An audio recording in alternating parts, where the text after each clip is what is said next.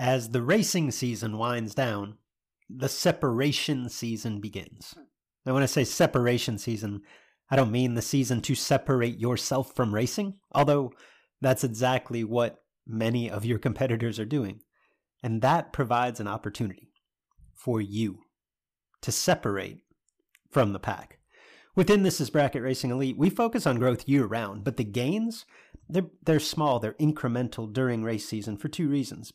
Number one, because your attention as a racer is split, right? You've got upkeep, maintenance, travel, all the things involved with the racing season, in addition to a focus on your own growth. And because other racers are working hard at that time too. It's this time of year, this separation season, where putting in the work can really allow you a leg up on the competition. If you're serious about doing just that, and you'd like to surround yourself with a group of knowledgeable trainers and accountable peers with the tools, the resources, the wisdom to help you take that next step, and perhaps even with the occasional kick in the pants to keep you on track, this is Bracket Racing Elite is the answer. We've helped thousands of racers just like you take the next step toward becoming the best version of themselves on the racetrack. Elite can help you do the same. Enrollment is open as of Monday, November 27th, and it closes December 8th. Learn more at thisisbracketracing.com slash elite.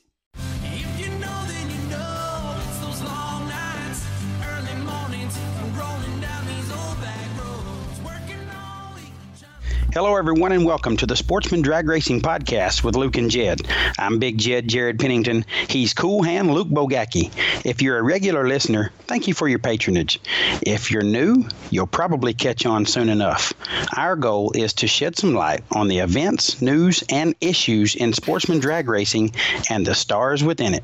Welcome back, or welcome to the Sportsman Drag Racing Podcast, where we sometimes discuss U.S. Olympic athletes, adult film stars, and sportsman drag racers. Big Jed, we're a long way apart in distance, but obviously we are connected. We're unified. Sportsman Drag yeah. Racing Podcast. How are you, my friend? Luke, I'm well. I feel like we're sitting in the same room. I feel like we're that close. I mean, I'm sitting here looking at you on your camera, and you're you're way out there on the West Coast, and I'm way out here in Alabama. But we, we're we're connected. We're we're literally six inches apart right here as I'm looking at you on screen. But nonetheless, man, I'm good. Everything's great. I'm looking forward to getting my racing started. You've been on a racing journey on the West Coast, uh, doing uh, doing some good things and some that you would like back, but you're having a blast creating memories with the family. You got a big event coming up out there.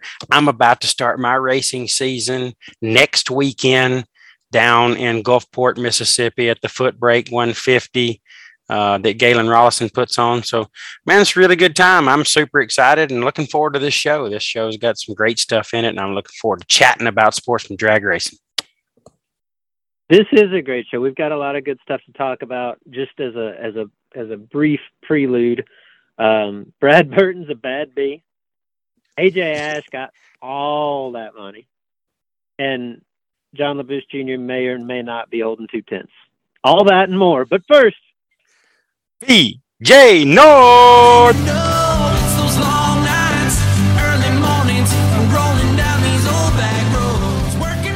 Jed, last week on the show we were NHRA heavy. Uh, given the the results and the calendar, this week's show will be NHRA heavy. But there was one big bracket race on the schedule, and I think that's where we should lead off.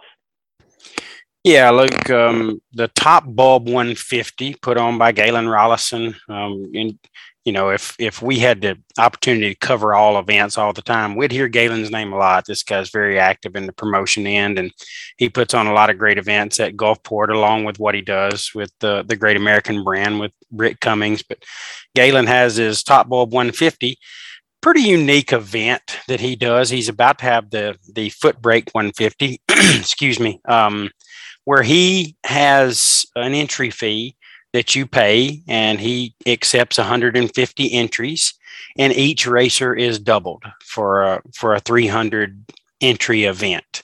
Um, the top bulb deal is at Gulfport, as is the bottom bulb race in a couple of weeks, but Um, he had his top bulb version of that this past weekend.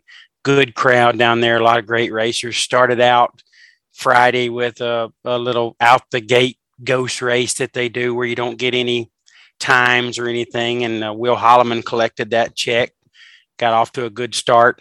Had a gambler's race planned, but I think they had to move that to Saturday for whatever reason.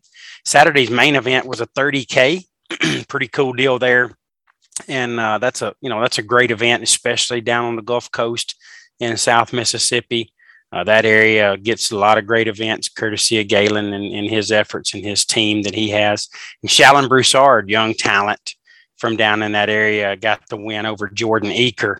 So Shalon with um, the biggest uh, win that I know of for for his uh, young career. So good for Shalon. That was a great win. 30k win's a big deal, especially when you get that done in the month of March. Get your season off to an excellent start. The Friday 3K Gambler, I think, happened after that, Luke, and that was won by Kyle Rumley. Kyle got the win over Corey Glidewell. A couple of guys coming whoa, down. Whoa, whoa. Galen let Kyle Rumley on the premises. Well, I think Kyle threatened to, you know, hit a few things if he if he didn't.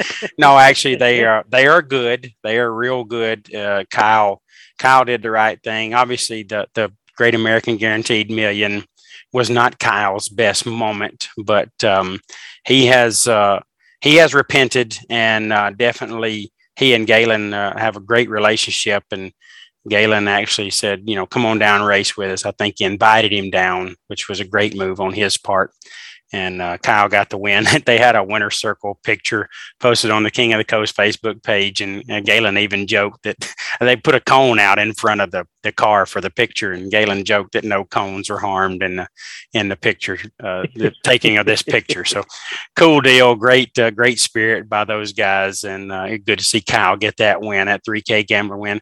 Again, got it over Corey Glidewell, which is a guy that. What's that? No, I was just glad to to hear that the beef has been squashed and everyone can move on. That that, that I did see the picture. That's comical. Check that out if you haven't already. Yeah, in a day and time where social media can turn things into maybe bigger deals than they are, that is good to see that those guys could squash it and move on. And uh, as I said, he got the win over Corey Glidewell, which is a, a, guy from the north part of Mississippi, where he and Kyle get together quite a bit at the Memphis facility. So those are buddies squaring up. That was a cool deal. Juniors was Aubrey Sutton. Aubrey um, got the win over Claire Russell. So an all female final there in the junior category with Aubrey getting a big win. Good for Aubrey. She's a she's a young talent as well, and um, she is uh, she is the significant other to Casey Pesnell at the moment. So uh, she's getting some good teaching, and her dad, Josh Sutton's a talented racer as well. So that makes sense that she's getting final rounds already in her young career. Sunday, Luke wrapped up with a 15K. So, excuse me, um, the 15K uh, Sunday edition is a, was a great race in itself and uh, a familiar name from that part of the country and any part of the country for that matter in the winner circle is uh, AJ Ash. AJ took the Grand Slam to the victory over Bad Brad Clark. Bad Brad from up in central Mississippi, a talented racer that a lot of people know and, and have seen racing quite a bit over the years. Uh, it was reported, Luke, that it was a no split final. Um, there's always speculation about those things in today's world, in a world where splits happen quite often, especially in a you know a, a, uh, elevated purse event where everybody's making sure they get their share and move on, and especially on Sunday because there's big tabs to be paid and whatnot. So those Sunday splits seem to get a little heavier. Well, this one's reported no split. And again, always speculation about was there some animosity? Was someone upset? Hard to get along with? You know, quite frankly, I'm true, and I have no knowledge, no inside knowledge of this, but I believe that it's just Brad Clark's kind of his uh, his calling card, his what he's known for. You know, no no splits is something that he's uh, famous for, especially in this part of the country. And maybe he just kind of stuck to his roots and said no split, and it didn't work out. I don't know the details, but AJ was the victor there and worked out really well for him. Anytime you get uh, the the full uh, payday that's listed on the purse. That's always a really good thing. We'll, we'll go back to that. I'm sure you got some comments on that, Luke. Junior Dragster, real quick, was uh, wrapped up and won by Lane Lewis over Zach Pierce. But Luke, you know, we talk splits and, and we talk a lot of stuff uh, this day and time about what happens with purses. But what's your take on that? Um, is it a big deal? No big deal? What do you think? Well, I think that your analysis is probably accurate. He he doesn't get the nickname No Split Brad for no reason, right? That's pretty common for Brad Clark. And as we've talked about before, like to each his own, right? Like there is no there's nothing in the rule book, written or unwritten, that says that we need to alter the advertised purse. It does typically happen. I'm not sure I could pull up the flyer for this event. My assumption is it's fifteen thousand dollars to win and three thousand or less to runner up. So typically those do get split up. Um, as as much as I agree with you, Jed, I think that the story would be much juicier if I think AJ had the buy at three, and maybe they had come to him and said, AJ, do you want to split? And he's like, let's talk next round. And one of the other competitors said, well, if you don't split now, we ain't doing nothing. So be it. Like I that story's juicier. I, I want to stick with that. I don't think that's the way it went down, Probably but it not. sounds better. Yeah. It does sound really good, and we definitely would would have some more discussion if that were the case. But I think it was simply just a guy that don't typically split, and you know, AJ knows Brad really well, I'm sure, and probably was not surprised if if he was the one asking and Brad said no. So is what it is, and AJ walked away with a fifteen thousand dollar payday, which is really good for uh, you know anybody, and especially this time of year to kind of pad your pocket a little bit. So cool deal, but all in all, just a really good event. I just pulled up the flyer, twenty five hundred dollars to the runner up. So pretty big swing in the final. But no, to your point, uh, no surprise that AJ's in the winner's circle. He was was I think he was uh, just outside of our top twenty five that we did a couple of episodes ago, uh, based on the vote of what half a dozen or so industry insiders. So no surprise to see AJ grace the winner's circle. Um, I don't think trying to remember just offhand. I don't think AJ was in a final of the SFG event at Bradenton, but he was close. Like might have been close both days. So continues a, a relatively hot start. Not surprising, obviously, to the season for AJ Ash. No, absolutely not. And it was all in all a really good event. Uh, great, great event, especially for that area of the country, and really cool to see um, Galen again providing great racing for the area that that he lives in and the racers that uh, are all along the coast and and from beyond of course they travel from quite a distance at times but luke as far as big buck bracket racing that pretty much wraps it up but there was a double divisional which you told us about in our last episode that you were going to be participating in and uh, you you did uh, that at a very high level in the first day, uh, getting that super gas win in the first divisional of that double. But there were some standout performances out there again that you got to watch firsthand. Yeah, absolutely. Uh, three NHRA divisional events on the weekend, two of which were the double in Phoenix. The other on the opposite side of the country, the Baby Gators. That's the way they say it in Louisiana, at least. Um, leading up to the the Gator Nationals, I don't think I did a good job on that. The Baby Gators. Gators.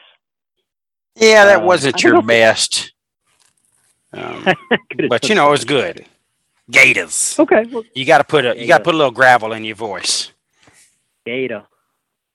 Yeah, that's good. That was much better. Thanks. We'll start in Phoenix, um, just because I was there. So, I like the the word that I'm looking for, like the play on words of this. My takeaway from Phoenix: Brad Burton is a bad bees. That's a lot of bees. So let's just back up a little bit. It's just a week ago we were singing the praises of one Leo Glassbrenner, and Leo Gra- Leo Glassbrenner has had an amazing start to the season. He won the NHRA Winter Nationals. A week later, he won the NHRA Arizona Nationals, undefeated in stock eliminator. In the semifinals of the Arizona Nationals, Leo Glassbrenner turned on the win light opposite Brad Burton. Now, one week later, Leo Glassbrenner is no longer the favorite to win the world championship. it's, it's no longer over. no, it's, it's not, it is not over. Leo has been to four races now. He obviously won two of them. Brad Burton has been to three races and has more points through those three than Leo Glassbrenner has through four. You ask, how's that possible, Luke? Well, I just told you that Brad Burton lost in the semifinals of the national event. He did not go to Pomona, so his first race of the year, he lost in the semifinals at Phoenix. He backs that up by winning the first leg of the double divisional, and he was just getting started. He comes back Sunday and wins the second leg of the double divisional. So if you're keeping score at home, that is a semifinal, followed by win, followed by win. I believe Brad Burton's on track record in stock eliminator in 2022 is at 19 and 1. Pretty sporty for the former two time mm. NHRA national champion, obviously putting himself in good early position to score national championship number three. The round that stood out above all else. Final round, race one. And I guess this is to be expected. You've got Brad Burton, you've got Ryan Mangus, right? It doesn't get much better than that in Stock Eliminator. Poor Mangus. Ryan Mangus is That's brutal. Seven take four. The final round of a quarter mile stock eliminator race. Seven take four. Brad Burton says, Nope, no good. Brad Burton, nine total. Five dead four. And if that weren't enough, the same duo match up in round three of race number two. In that race, Ryan Mangus leaves the starting line 015 and is mathematically ineligible. Brad Burton, 11, dead three. So in two head-to-head matchups with Ryan Mangus, Brad Burton lays down nine total and 14 total, off the bottom on the long track. I think those two get along. I think it's fair to say Brad Burton not on Ryan Mangus's Christmas card list. He's out. That's nasty, dude. Luke, it's ridiculous. It really is. I mean, when when you're throwing those kind of runs at a guy and he's getting inside of them, but you know, it's funny how Brad Burton just rises to the occasion he's a very good racer. Brad is very talented, son of Scott Burton, which has been a, a standout in stock eliminator for literally decades now. And Brad, you know, posts 46, 32, 21, 31, 32, 26. Guy's got a spot. He's got a spot he's hitting. And it's a good spot, but it's not like one you can't beat type of spot. Gets to the final round. He knows he's racing one of the best in the game and he lays down nine total. Uh, you know, he was hitting that good 25 to, to 40 spot. And then he just probably, you know, he might have chipped it up a couple hun or he might have just got after or whatever he did. You know, Mangus the same way, hitting a spot not quite as good as Brad, knows he's running a bad dude, steps up. That's a gamer, seven take four. That's a winning lap. Comes up short, bad break. Then you come back over to the next time they square up. Brad's 42 and 42 in his previous runs, hitting that same spot. You know, got her chip down, just safe, knows he can run the dial in and drive the other end, and then lays goes 11 dead, three, 14 total against Mangus. Mangus, same way, he's 30 and 41. Steps up against Brad is 15. So you know, I, I, say that not to not to say anything about their previous runs. Those guys knew where they were on the tree and they were hitting that spot.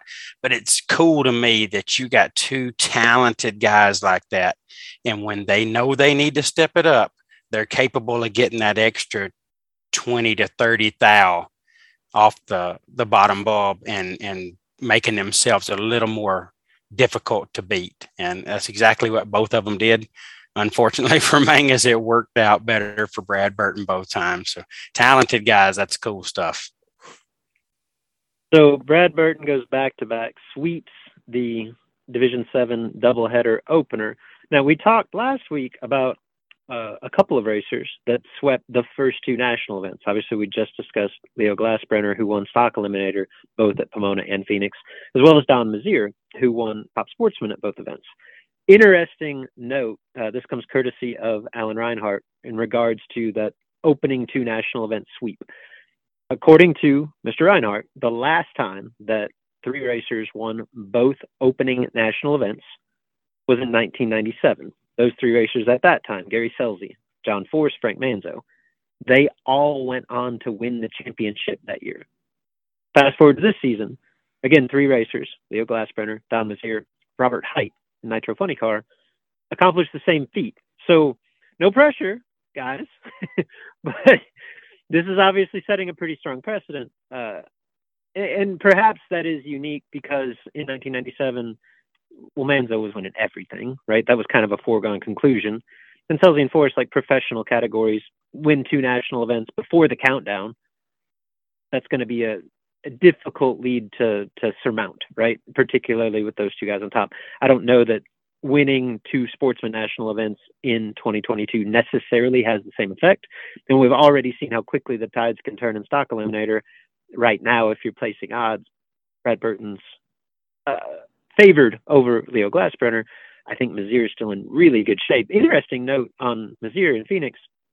And I should know more details on this because I could have I could have thrown a, a, a baseball from my pit area and, and hit Don Meziere's car. I didn't even realize until I was looking at the results. He lost second round of the first division race and lost on a double breakout, so there wasn't any like obvious or didn't blow up on the racetrack. But he did not make race two, so I don't know if there was something wrong or if he had a prior commitment. Um, but obviously, Meziere two national event wins, strong, uh, but didn't really help his cause this weekend. A lot of season left, but um, be interesting to see how he's able to capitalize on that going forward. Yeah, got off to a great start. Obviously, uh, going out second round that first leg of, of the the divisional, the double divisional there was obviously not in the plans, but certainly hope that there were no uh, parts failures or is- issues that caused him not to make that second one. Maybe it was just a scheduling thing and he had to go, but still, Don uh, in in great shape, and uh, hopefully he keeps the the win lights turning on. I'd like to see him be part of the mix when it all comes down to the the final couple of races, see who the champion's going to be. Yeah, he's definitely an easy guy to uh, to root for. Another hot racer, another big name starting the season, um, Super Comp racer Jim Glenn out of Division Six. If you'll remember last week's episode, Mr. Glenn won the Winter Nationals and then came to Phoenix, was runner up at the Arizona Nationals. He just kept turning on win lights. So in the first divisional event, he advanced to the quarterfinals. Uh, I think he did lose early in the second race, but racking up a ton of points in what is typically a very competitive, uh, parity driven class in Super Comp. Uh, so he's put himself in great position. I thought it was worth noting too that when his win light finally did not come on in the quarterfinals of race one, um, it was not late, but it was after dark um, in Phoenix, and it wasn't that cold. It wasn't that windy, um, but conditions kind of conspired, and and there was a he was one of several cars that could not get down the racetrack. Uh, in fact, the round that he lost, there was six cars left in Super Comp. Um, in each pair, the Super Comp dragsters now, like these are not typically difficult cars to get from A to B. Um, but in each pair, uh, the left lane car had to lift, had to abort the run. Jim Glenn being one of those, and obviously Jim Glenn's car to that point um, this season had been um, flawless. So the super gas cars had problems, um, and I think this is just, I guess this is speculation, but it is obviously based in, in personal experience. The the racetrack, their Wild Horse Pass Motorsports Park, great facility. Um, but the left lane particularly has a couple of, of whoop-de-doos, a couple of bumps that I don't think like running wide open would create or did create much problem because like top sportsman, top dragster went down fine. I think those bumps are in the worst possible spot for a, a 90 car because it is looking at my graph, like on the drive shaft graph, it is uh, like 450, 500 feet which especially for super gas cars is just after the higher powered cars kick off the stop, kick back wide open. So you're you're you're planting the suspension going over the bumps, like similar for super comp. Usually super comp cars are kicking off a little bit earlier. That's my only explanation because it seemed like that area where all of these cars were, were getting upset. And it wasn't everyone. Like I I was able to to stay in the right lane until the final. I lost the the coin flip with Mike Boehner in the final he put me in the left, and I thought, boy, I don't know what I'm getting into. I went down just fine. Meanwhile, Boehner couldn't get down the right lane. So obviously, there's a little bit more to it than that. It was just kind of unique almost somewhat bizarre because it's something that you just don't see very often. And when you do, it's usually 40 degrees or, or 40 mile an hour wind. And that wasn't really the case. So it was odd and worth noting because it obviously had, it impacted the outcome of the event. And you never want track conditions or, or an issue like that to impact the outcome of the event. And maybe this is typically the case, but it seemed very sporadic. Like it didn't impact every car, every run, um, but it certainly played played a role in the outcome of that event. Yeah, Luke, uh, I know talking off air, you talked about the, the final round and, and how you got put in the, the, you know, the perceived bad lane or worst of the two, not necessarily bad lane, but, uh, and you got down just fine. It's obvious that your buggy, your, your Charlie Stewart uh, C7 Corvette is, uh, is uh, extraordinary. Um, I watched you at the Great American Guaranteed Million on a, a cold racetrack, a good one, but a cold one and there were cars that had an issue or two there due to the temperatures and the the uh, dew that was had fallen but you were going straight down through there every time going 480s and made it look easy at times. Obviously you you get on a racetrack where there's some struggles and you continue to to go down the track. So I think you got a you got you a mean mean hot rod there. That's good stuff. I'm, I'm happy for you. And uh, obviously it worked out well. You got you a super gas win there in the first leg of that double divisional over a, a really tough racer and Mike Boehner. Um, obviously, you said Mike had some some challenges getting down the racetrack, but he is uh, one of the better racers in super gas. So that was a good win for you, and and really uh, kind of you know made it worth going out there for getting you an early win in the season and uh, continuing to chase those points and chase after that championship but it's it's like you said, and you've even got listed in the show notes that the track condition issues were bizarre. Typically, when you have some challenges like that, it's you know it's expected because you you feel the air you in, you're in, you you feel the the temperature, you feel the the you know you see the dew laying on the cars, and it's typically going to be a cool night and some challenging track conditions as a result. But you know, you say the weather was good, and maybe just there's a certain amount of cars that were right in that wrong spot in that transition or the the bumps and coming off the stop in that wrong spot was causing them trouble. But either way, no matter what caused it, definitely hate to see the outcome impacted by those types of things. And uh, I'm sure the folks out there in Phoenix are, are uh, making notes and hopefully going to be able to get those things corrected.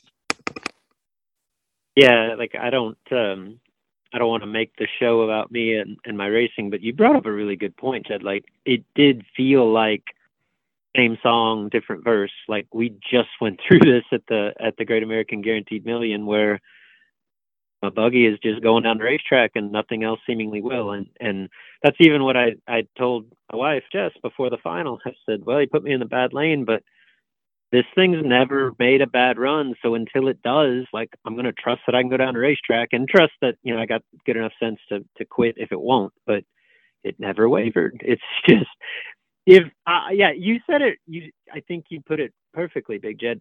Earlier I said Brad Bitten, Brad Burton's a bad bee. I got a bad buggy. There's a lot of these, but I got one.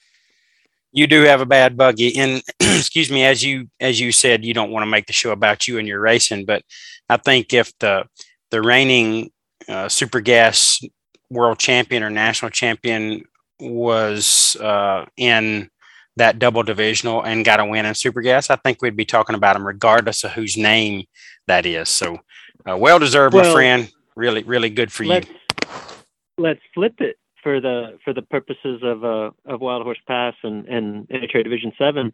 If I'm in that final as the reigning national champion and I can't go down the track, it's probably a, an even bigger story, right? Yeah, which is probably is. Which is silly because I'm trying to go 990 at like 175. I mean, if anything, in theory, shouldn't get down the track. It's me, but I think that's the way that that would be perceived. You know. I agree. Well said. Um, another double up uh, in addition to, to I guess Brad Burton's not the only bad B. Joe Moseris took both legs of the uh, Division Seven opener in competition eliminator. Won race one over Randy Jones, race two over Cody Lane. Those are two big names in comp. Comp was not a huge field; it was a three-round race. I think there was a full eight cars, um, but obviously, just given the names that I just mentioned, it's a strong field. And for Moseris to continue basically the run that he was on all of last season, I believe he was a semifinalist at Pomona. Um, so again, very early in the season, but win two races, semi the third, you're in really good position in terms of, of national points wise, and that's where Joe Moseris sits today. Moseris doubled, Burton doubled, Dan Bain nearly pulled the same trick. Dan Bain won Super Street at the opener, um, lost in the final round of Super Street in the nightcap. And if in case you're wondering, all it takes, all it took to beat Dan Bain in Phoenix, 004 90 with a six.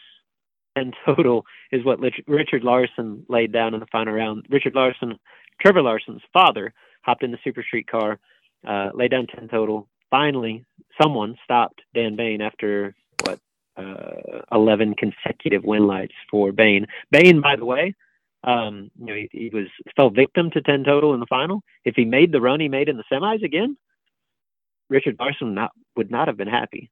Dan Bain, eight total in the semis leading into the final, gets the win, where in the final he gets 10 total laid on him.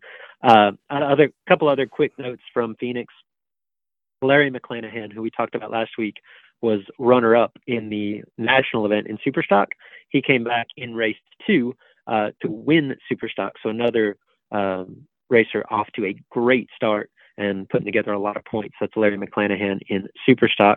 Thought it was worth noting as well. Let, let me save Harem for last. I'll go George Scott. He was a Super Gas winner in the second event. And the box score really stood out to me. Like nothing just unreal, but unbelievably solid throughout. George Scott was 22 on the tree once, everything else, everything between 11 and 22 on the tree. And what was really impressive was the ET numbers in the final. Um, both uh, blew up, I believe, broke. So so George Scott got to lift, but the six runs leading up to that, George Scott never went faster than 90. He went 90 with a zero, pegged it in round four. Never went slower than 991 six. 90 or 91 for six consecutive rounds, not an easy thing to do. Couple that with really solid reaction times throughout, and uh, George Scott was laying down really good runs. So the Division Six runner um, gets the win there in Phoenix. The other super category, this is definitely worth noting because it was just over two years ago at the national event in Phoenix, Arizona, that really the whole sportsman racing community got a tremendous scare um, when Ryan Harem crashed his Super Gas Roadster. That's a kind of a historic Super Gas Roadster. Was always one of the fastest cars in the class. Belonged to Craig Anderson prior to Harem. Harem won Indy in that car, driving for Craig, and then ultimately bought it himself. Um, finish line accident, brutal accident. Basically, went cage first into the wall. Harem was in the hospital for several weeks. Um, suffered tremendous injuries. Obviously, he's been able to come back from that. He's just getting back to racing, returned to the, the scene of the accident. And I'm not going to say that he got his retribution on Wild Horse Pass Motorsports Park by any means, but he did win Super Comp in the second leg of the divisional. And just given that history, it's his, the, the two weeks there where his first return to the facility, that win had to be pretty special for Ryan Harem. Yeah, there's no doubt it had to be special, Luke. I mean, that um, that did some serious damage, obviously, to his equipment. It it it ruined it, but it did serious damage to his body. And you know, he, as you mentioned, he spent several weeks in the hospital, and I mean, some really challenging conditions and a long recovery process. You know, it it would make anyone question, do I ever want to get back in the car again? And then it would certainly make anyone question, do I ever want to get back in the car where this happened again? And for him to come back and basically getting started again and go to that facility and do what he did and get a win, that's a that is a, a wonderful feel good story and just really happy for for high gear um, one of the most well liked guys in the pits all across the country and uh, and certainly a guy that I'm sure many, many, many were pulling for. So good for you, High Gear. Congrats, man. That's awesome story.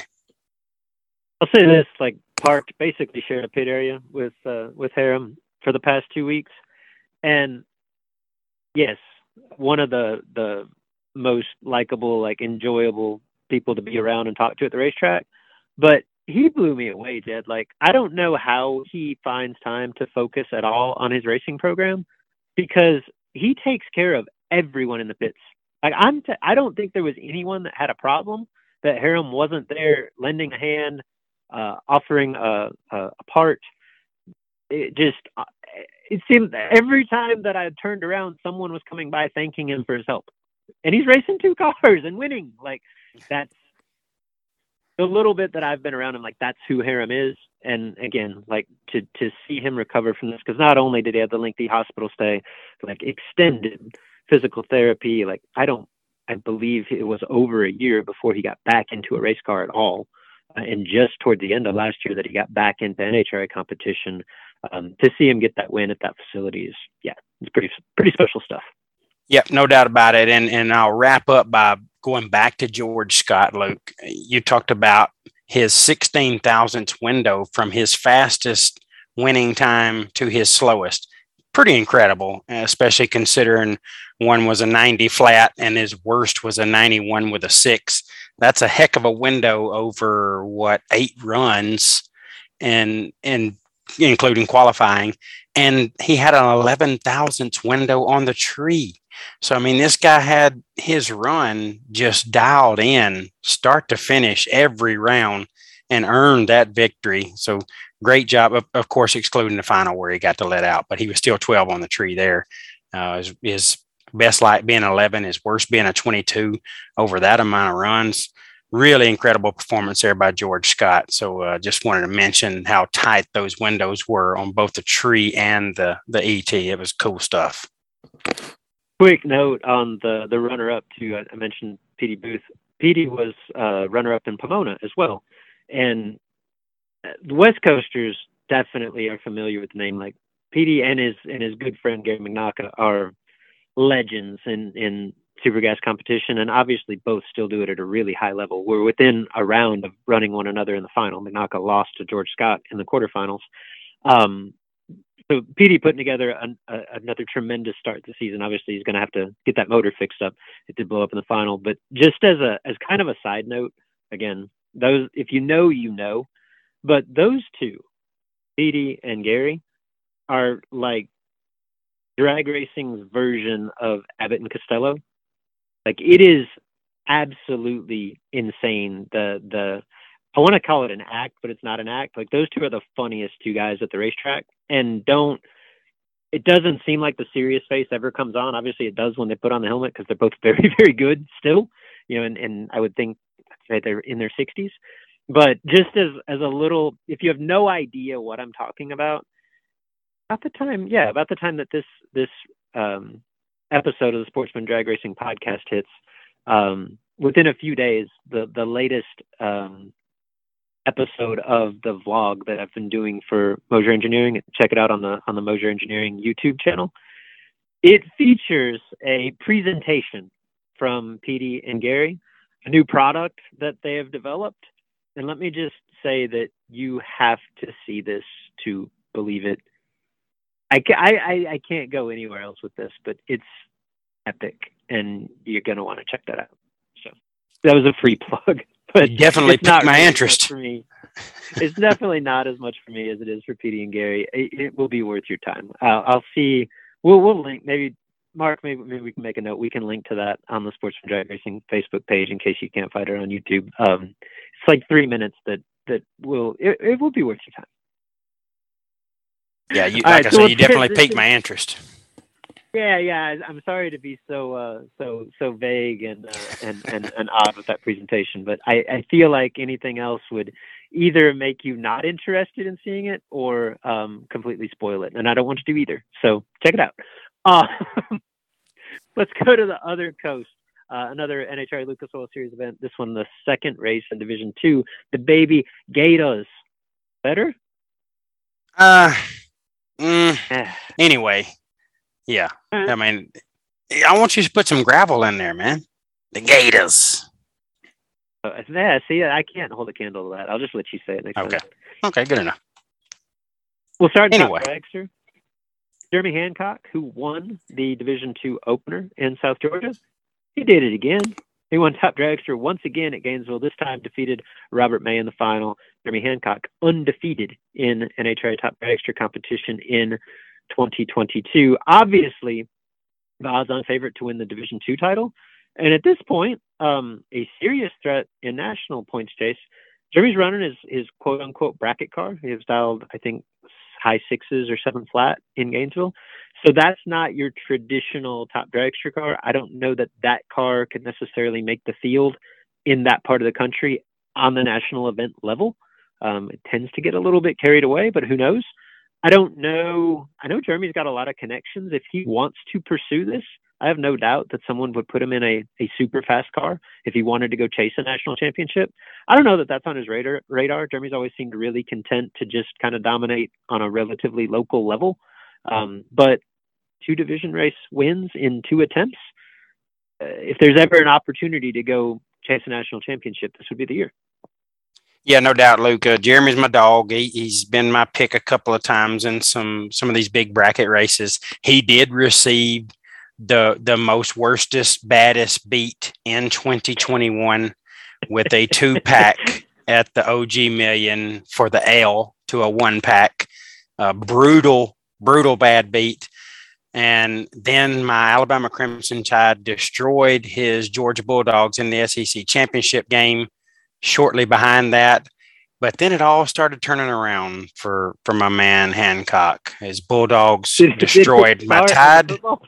Yeah, it started on the football field.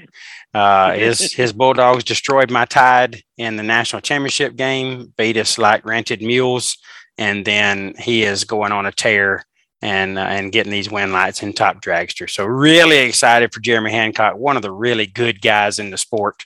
And his father's just an awesome gentleman. His whole family's good people. So happy for my man Jeremy Hancock, and I definitely agree with uh, your thoughts that if uh, if he does want to pursue some events that uh, maybe his car is not uh, equipped to qualify at, uh, he'll he'll get all the offers he needs. Hey, there's no doubt in my mind. Uh, Anthony Bertozzi's probably got some stuff just laying around. He could throw him in and go, you know, six twenty one or six fourteen or whatever he needs to run. So It'll be all good.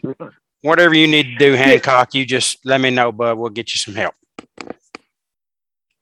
little throwback story just because you brought up Anthony. So years ago, I uh, I go to NHRA national event in Virginia, Richmond, Anthony's hometown, and my plan is to stay in that area and the next week go to Rockingham for what then was the well they still do it the IHRA World Championship runoffs. It might have been the first year that they did that. This is a while back and I'm in the the championship runoff in quick rod, you know, 890. So that's kind of my focus.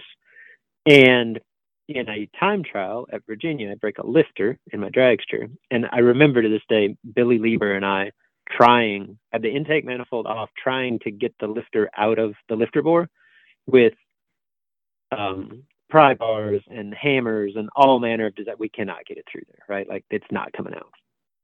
So I, we finally give up. And I don't know Anthony that well at this point. Again, this is over a decade ago. And I don't have a pot to piss in. I, a spare motor is the farthest thing from my radar, right? Like I, I'm done. I thought, well, Anthony lives here. Like maybe he'd have something, you know? Maybe, maybe we could broker some type of deal that would be mutually beneficial, is what I'm thinking. I'll walk over to Anthony's trailer, introduce myself, said, listen, man, I know you're from around here. Like, I, I don't know if you'd be interested.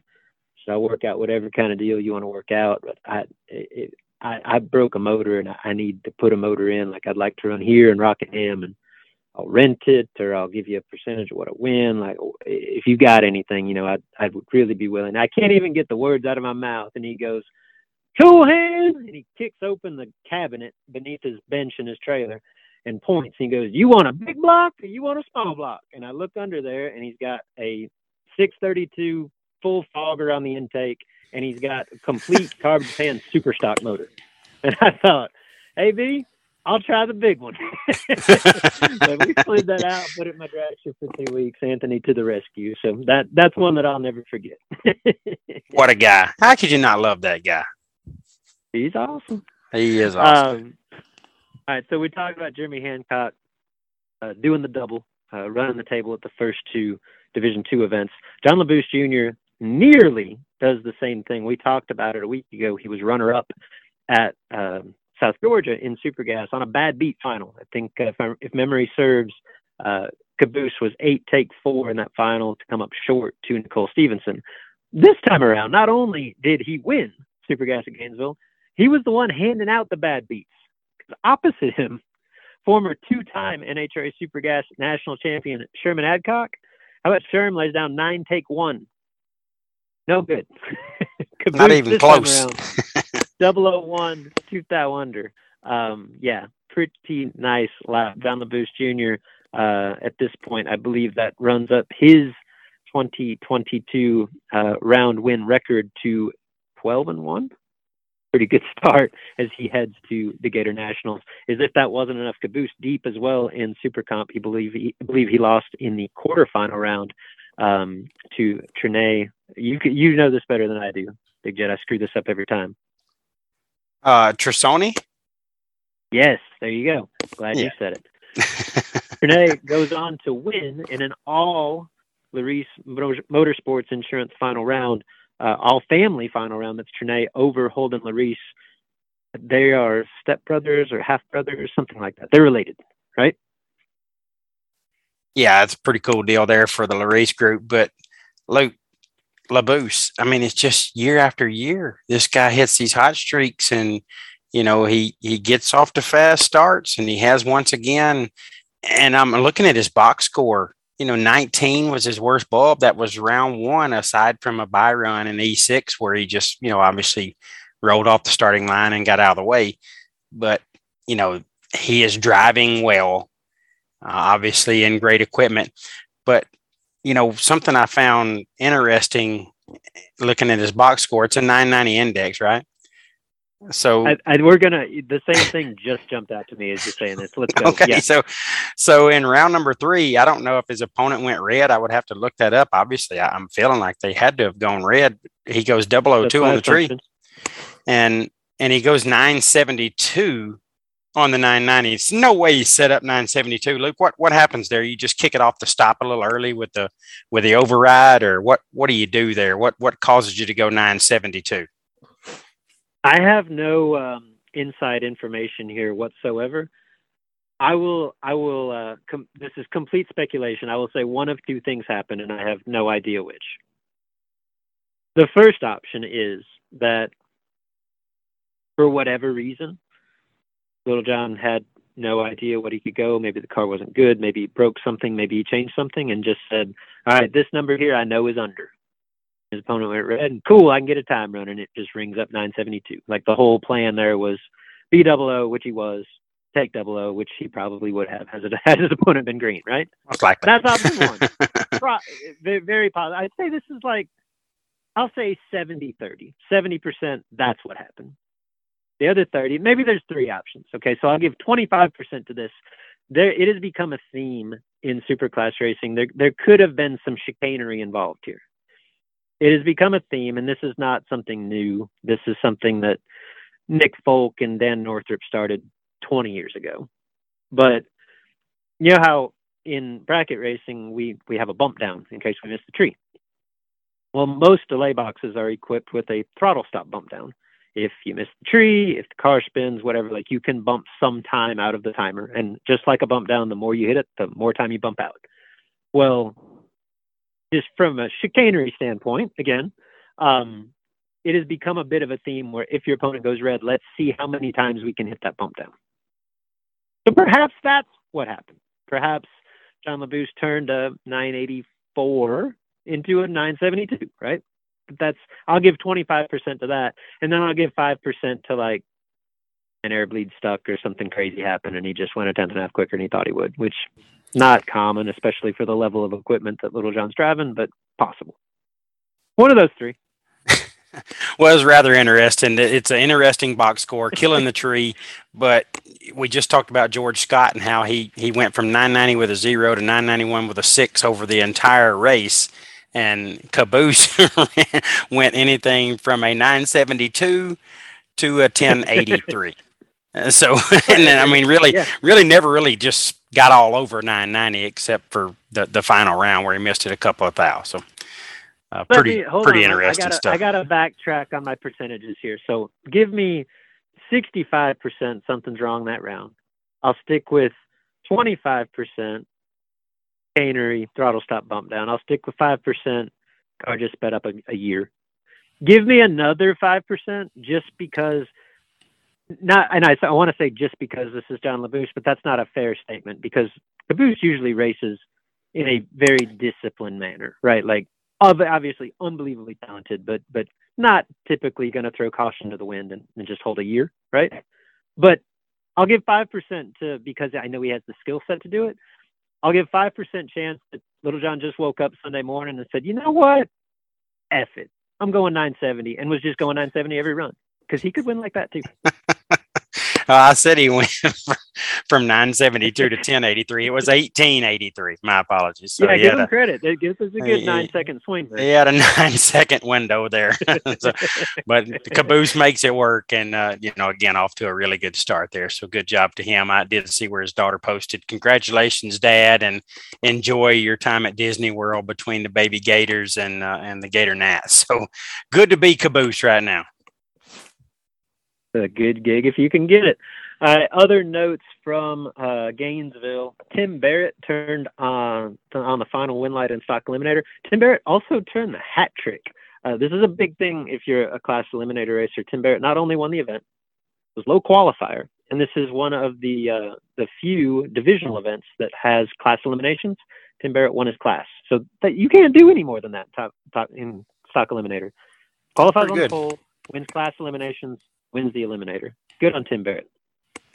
Yeah, those racers typically don't the the, well, the ones that go to the pole and win class and all that. They're typically not your most serious on the bracket portion of that uh, that style of racing. So uh, Tim Barrett obviously showed the the ability to prepare his hot rod to be really fast in the in the category that it competes in, and then uh, obviously drove it well as well. So uh, nice combination there for Tim Barrett, a, a rare a rare hat trick, as you mentioned. Yeah, I got the final round win over former national champion Randy Wilkes. Another, um, I'll say this is a hat trick as well. Competition eliminator, David Billingsley, who last year made a deep run at the national championship, has the number two on the side of his beautiful Camaro this season.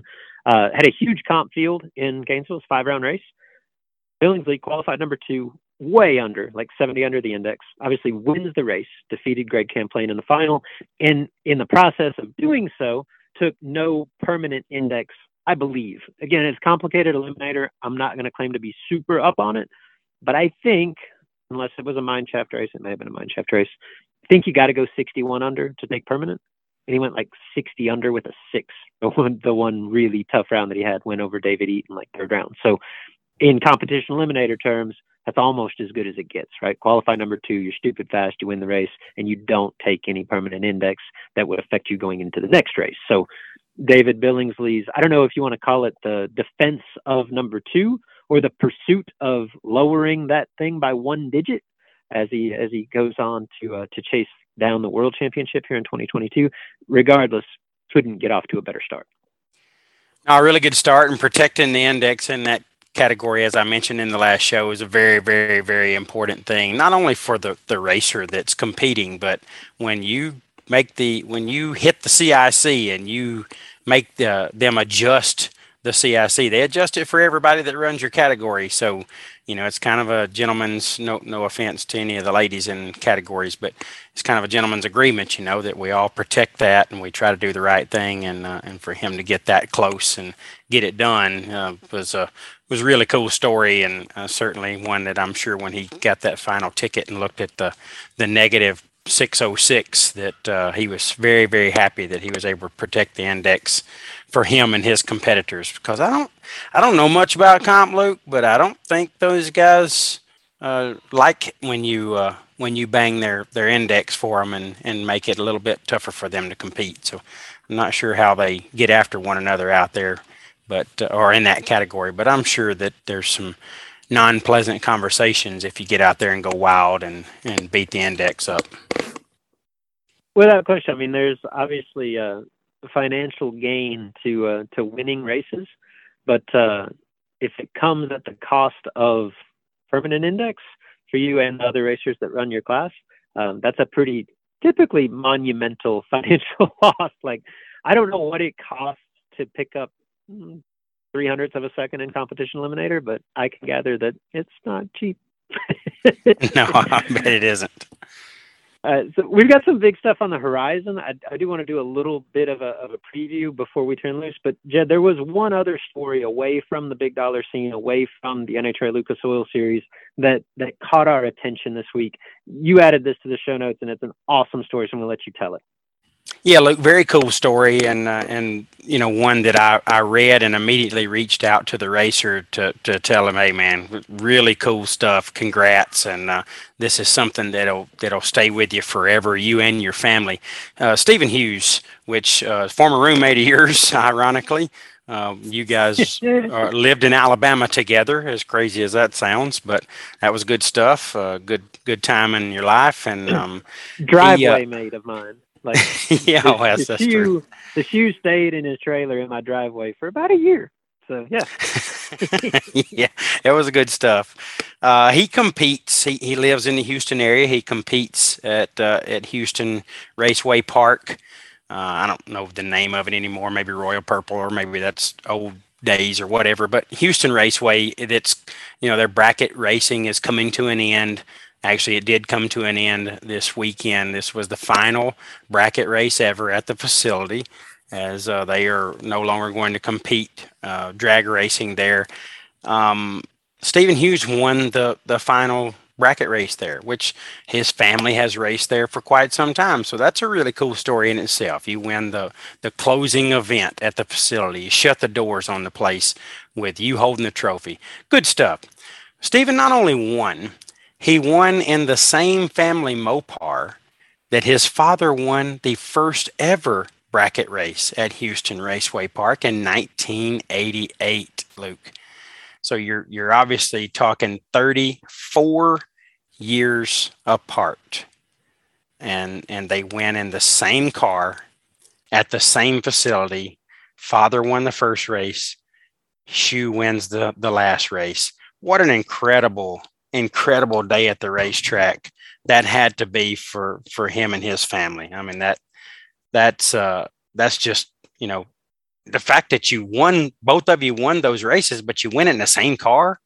You know they they rebuilt the family Mopar a few years ago, a beautiful piece as well, and for all that to take place together uh, for your family with everybody there to enjoy it. Luke, I can only imagine how good that felt, and Stephen was was super excited about it. Yeah, it's it's funny. I don't. I think we tend to to take it for granted, especially those of us as racers that have kind of that have lived at the same place and been able to race at the same facility for basically all of our our racing careers, right? I think we take I think it's very easy to take for granted how big a role a place like a facility, a single racetrack can play not only in our in our uh, you know racing career, if you will, but in our lives. I mean, I, I think of Texas Raceway like that, and obviously it's it's shut down these days, and and I didn't live my whole life there. But for somebody like Stephen, like I think it's fair to say, and I think he would say that Houston Raceway Park has played a pretty important role in him becoming like who he is, right? And that all comes full circle and comes to fruition when you're at the, the last bracket race there. And then to close the facility the same way that your father opened the facility in the same race car, it's just one of those things that you're never going to forget. Like, really, really cool story. Yeah, storybook does not even get close to defining that story. And and Luke, just to to put icing on the cake, uh, Stephen's son, Douglas, got the win in juniors the same day. So he wins the last junior race there. And the win that Steven got put him in the eight car shootout that will be held at the Houston National event to run off for the final track championship for Houston Raceway Park uh, in its history. And Steven had to win that day to qualify for that eight car shootout. So it's just, and we're not talking about some 17 car field where nobody showed up. This was the final race. It was good weather. It was a talented, that's an area full of talent, a lot of great racers, and it had a really good crowd. And they were battling some tough competitors. And Steven even said Douglas won his race uh, maybe three rounds or so prior to to Steven's final round. So, you know, he knows his father won the first race. He's in with three rounds or so left to go.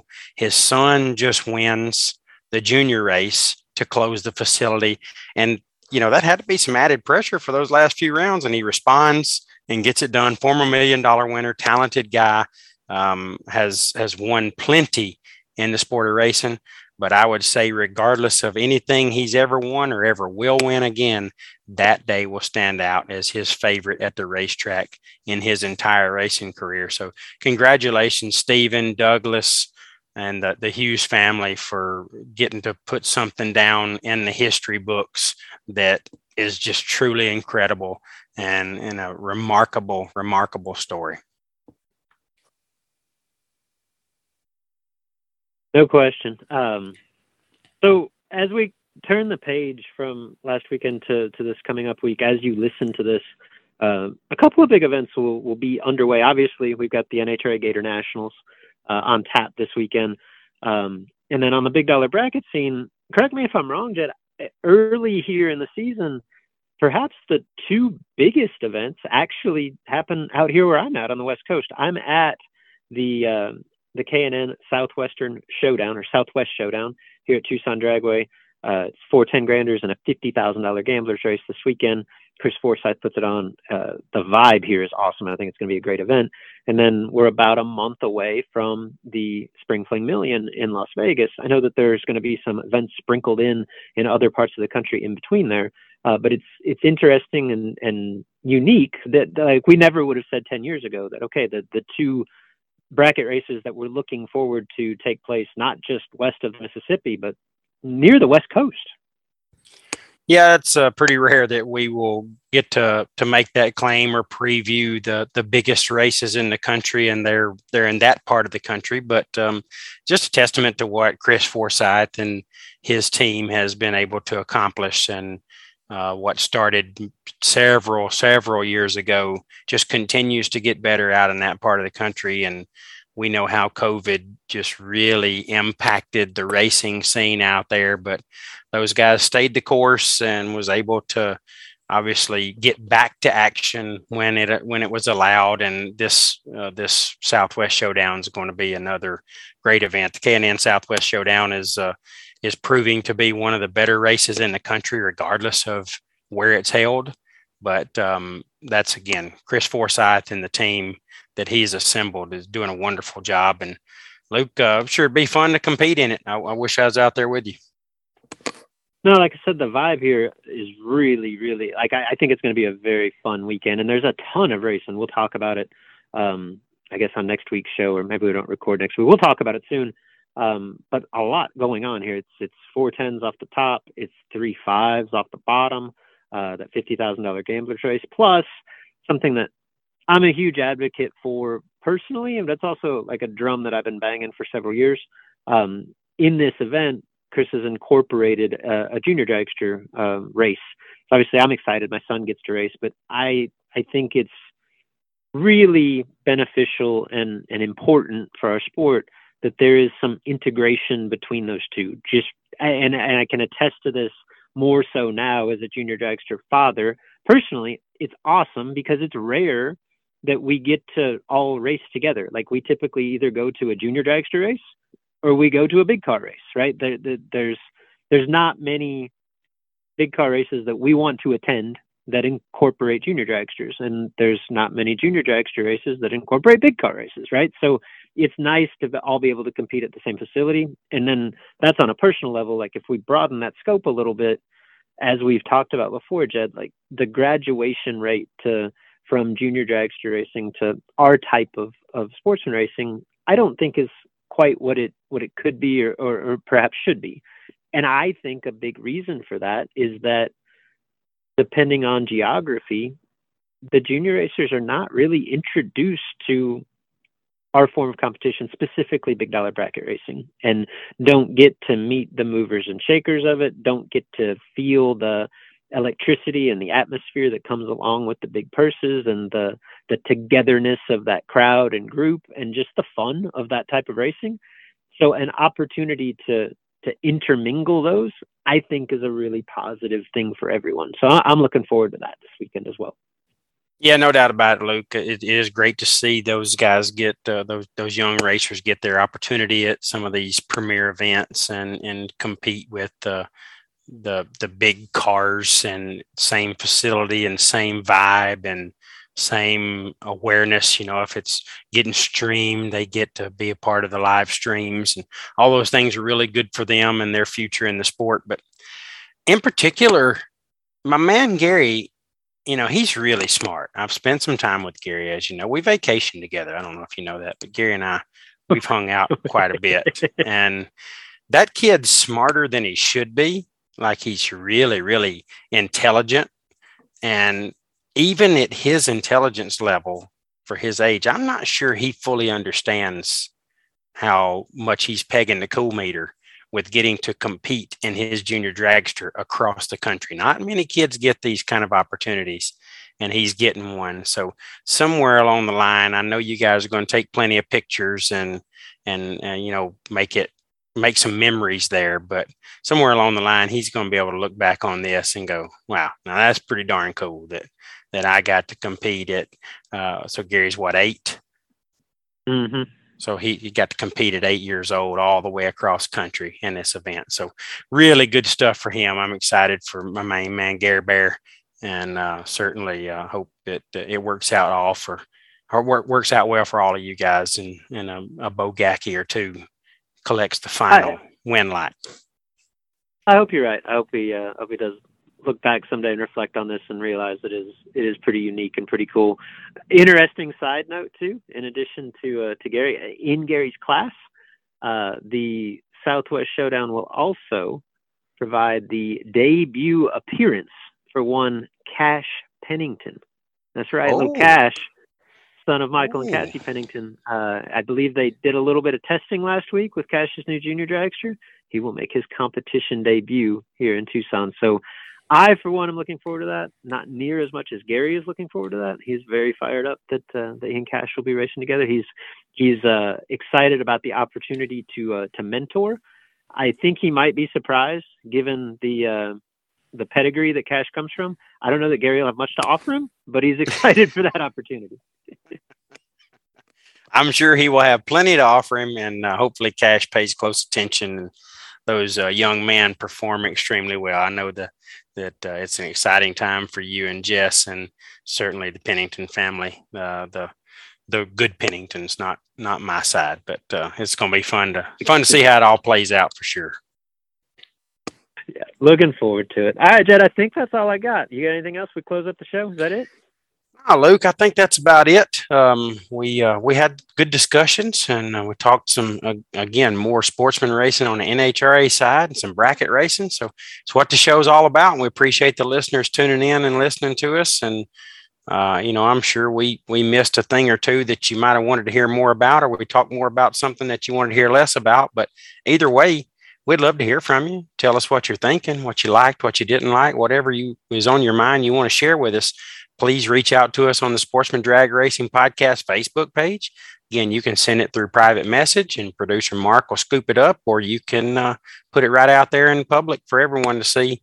And um, either way, we'd just love to hear from you and let you know, let us know that you're listening and let us know what uh, what you think about the show and the content that we got going on. So, uh, Luke, uh, I'm sure there's a, a great list of shouts coming from this episode. So let's hear them here's a list of shouts. Um, I'm having a hard time reading them. So full disclosure, uh, shouts to the the 12 volt system on my motorhome. The light Oh. has gotten so dim in here that I can't completely read what I wrote. That's a different story for a different day. You, we've vlogged about that too. You can, uh, you can check that out on the, Yes. the Moser You're- You're on camera, obviously. You know that. So I just switched over to look, and you are you're sitting in the dark, bro. I mean, you. Yeah. are- Yeah, I, I'm struggling a little bit on the 12 volt power source. My 110 That's good fine. stuff. I, I can run air conditioners. I just don't have a 110 light in the room that I'm in currently in my motorhome, and it's getting a little dark in here. So I'm using the the, the computer screen here. I'm gonna go ahead and, and shout out. you can see me, so you're laughing at me. I'm loving I'm gonna this. shout out No Split Brad, No Split Brad Clark. Brad's everywhere too. I'm gonna also shout out Bad B Brad. That's Brad Burton, pretty much Yeah. undefeated in uh, in 2022. I'm gonna shout out, and I'm not even gonna try to say it. Jed, what was the event that just happened in Gainesville? It was the baby. Gators. Yeah, shouts to that. Shouts to the most worstest. I think you busted that out at some yes. point. You had mentioned uh, Papa Hancock, so shouts to Big Cock. Love that guy. Love that nickname. And the Hughes family, of course, it would, we, we would we would be remiss if we didn't give a shout to Haywood. If you know, you know. Man, this is My a God. perfect episode for Manscaped. I mean, my goodness, uh, the Hancock family and and Haywood, uh, former million dollar winner, and if you're not manscaping, you are backing up, my friend. Ain't no doubt about it. Luke, that's great stuff. Thank you for that list of shouts in the dark. And I know, I know it was a challenge, but you got through it as always. And uh, folks, we're also active on Twitter. If you do the tweet thing and you'd like to reach out to us there, please do so. Luke is at Luke Bogacki, B O G A C K I. And by the way, Luke's a great follow on Twitter. Whether you like to tweet or not, um, that's that's one thing. But if you just like to get on there and see what's being said, follow Luke. He's a great follow. He's pretty active on there. He, he's got uh, some inspirational thoughts and things that he posts from time to time, and certainly he's uh, he's tracking his racing activities on there as well. So check him out again. Luke Bogacki, B O G A C K I. I am at JP11X. I am not an interesting follow.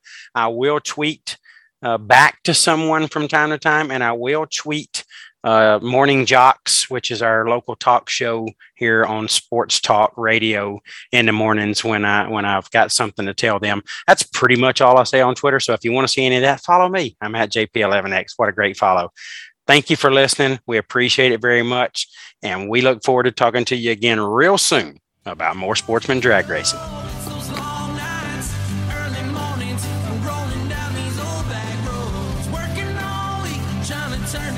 Enrollment in This is Bracket Racing Elite is now open. You've heard me discuss, or at least reference, This is Bracket Racing Elite-. It is the premier offering of our website, thisisbracketracing.com.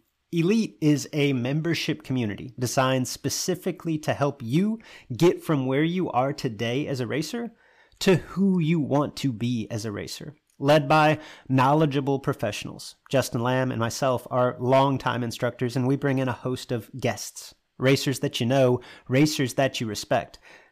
Led by knowledgeable instructors and surrounded by supportive peers that are ultimately striving for the same goal in their own unique way.